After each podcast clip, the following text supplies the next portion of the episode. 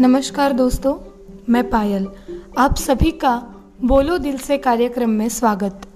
आज हम एक ऐसे संवेदनशील विषय पर बात करेंगे, जो है बाल विवाह, यानी कि चाइल्ड मैरिज भारत में बाल विवाह एक गैर कानूनी घटना है। अगर 21 साल से कम उम्र लड़के का और 18 साल से कम उम्र की लड़की का विवाह हो तो उसे गुनाह माना जाता है।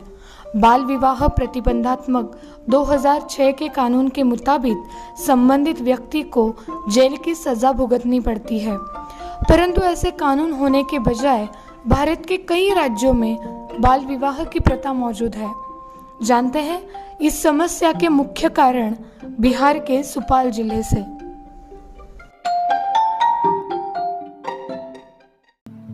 जी बहन जी, मैं बिहार के सुपौल ज़िले से हूँ। मुझे चार बिटिया और एक बिटवा है।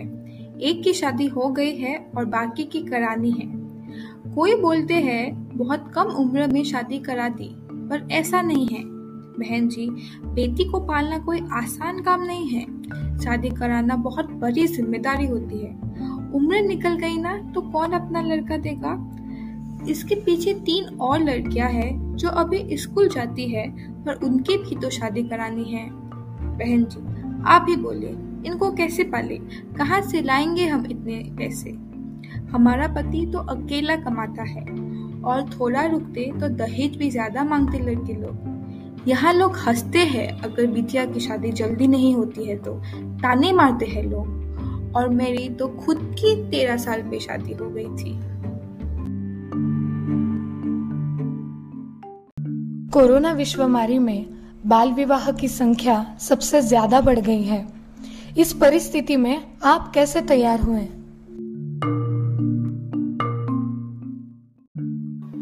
बहन जी, घर पे एक ही आदमी कमाता है और अभी आर्थिक स्थिति भी बहुत खराब है घर की। सबको दो पेट खाना मिल जाए, वही बड़ी बात है। अभी सबको कैसे खिलाए? और शादी कोरोना के वक्त हुआ तो ज़्यादा खर्चा भी नहीं हुआ। पचास आदमी को ही तो बुलाना था।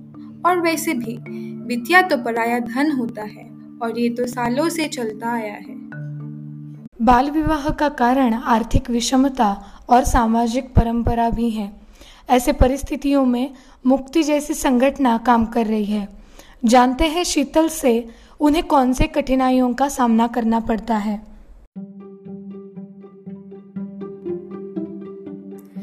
जी नमस्ते। ये सच है कि बाल विवाह जैसे समस्याओं के अनेक कारण होते हैं। इसीलिए समस्या के मूल तक जाना हमारा हमेशा प्रयास रहता है।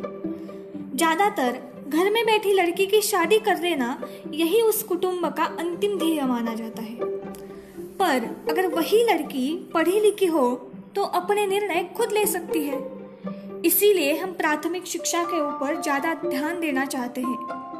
कोई कुटुंब अपने बच्चों का बाल विवाह करना चाहता हो तो उनको समझाना आसान बात नहीं होती। इस काम में हमें आशा वर्कर्स का बड़ा सहयोग मिलता है। ऐसे अनेक उदाहरण हैं, जहाँ हमने जाकर लोगों को समझाकर बाल विवाह रुकवाए हैं। वो लड़की अब यही गाँव की पाठशाला में पढ़ती भी है। कुछ अभी अपनी पढ़ाई पूरी करके अपने कुटुंबों का आधार दे रही है। इन लड़कियों की कथा अभी गाँव के लोगों के लिए प्रेरणा बन चुकी है। हमारा एक हेल्पलाइन नंबर भी है। एक शून्य नौ आठ। हमने इसी आ, हमने इसको सार्वजनिक स्थानों पर जैसे पाठशाला आंगनवाड़ी पंचायत यहाँ पे लगाया है ताकि जिनको ज़रूरत है उनको हमारी मदद जल्द से जल्द मिल सके। हमारे अनुभव से तो शिक्षा का बड़ा योगदान है।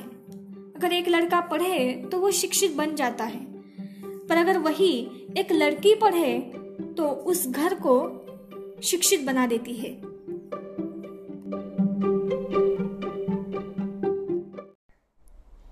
शिक्षा का अनन्य साधारण महत्व है।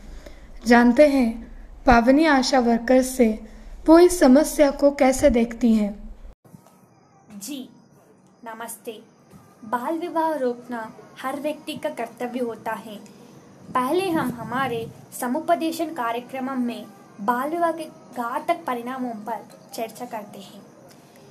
बहुत कम उम्र में प्रेगनेंसी शारीरिक और मानसिक स्वास्थ्य के लिए हानिकारक है। लड़की का शारीरिक स्वास्थ्य कमज़ोर होने के कारण बच्चे का स्वास्थ्य भी ठीक नहीं रहता है और बच्चों को कुपोषण का सामना करना पड़ता है। अगर माँ तंदुरुस्त नहीं तो बच्चे कैसे तंदुरुस्त होगा? कहीं उदाहरण है जहाँ लड़की या बच्चों को खो देना पड़ता है। इसी कारण हमें जितना हो सके लोगों को समझाना पड़ता है। बाल विवाह के अनेक कारण हैं, पर सुझाव भी है। अपनी प्राथमिक शिक्षा पूरी करना हर व्यक्ति का अधिकार है। शासन द्वारा वो मुफ़्त में दिया जाता है। गैर कानूनी व्यवहार बाल विवाह के सामने लड़ना होगा, पर एक साथ। मदद के लिए एक शून्य नौ आठ पर कॉल करें। मदद के लिए एक शून्य नौ आठ पर कॉल करें। अपनी बच्ची को अच्छा पढ़ाएँगे और घर का नाम रोशन करेंगे। उसके स्वास्थ्य का ख्याल रखेंगे, क्योंकि वो भी हमारा ही एक अंश है। क्या आप तैयार हैं? बाल विवाह करेंगे नहीं, ना कराने देंगे। फिर मिलते हैं इसी कार्यक्रम में, जिसका नाम है बोलो दिल से। शुक्रिया।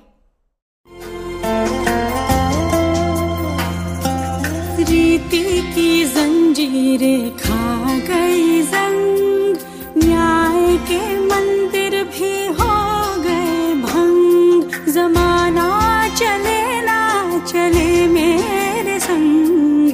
बोलूँगी हल्ला, आवाज़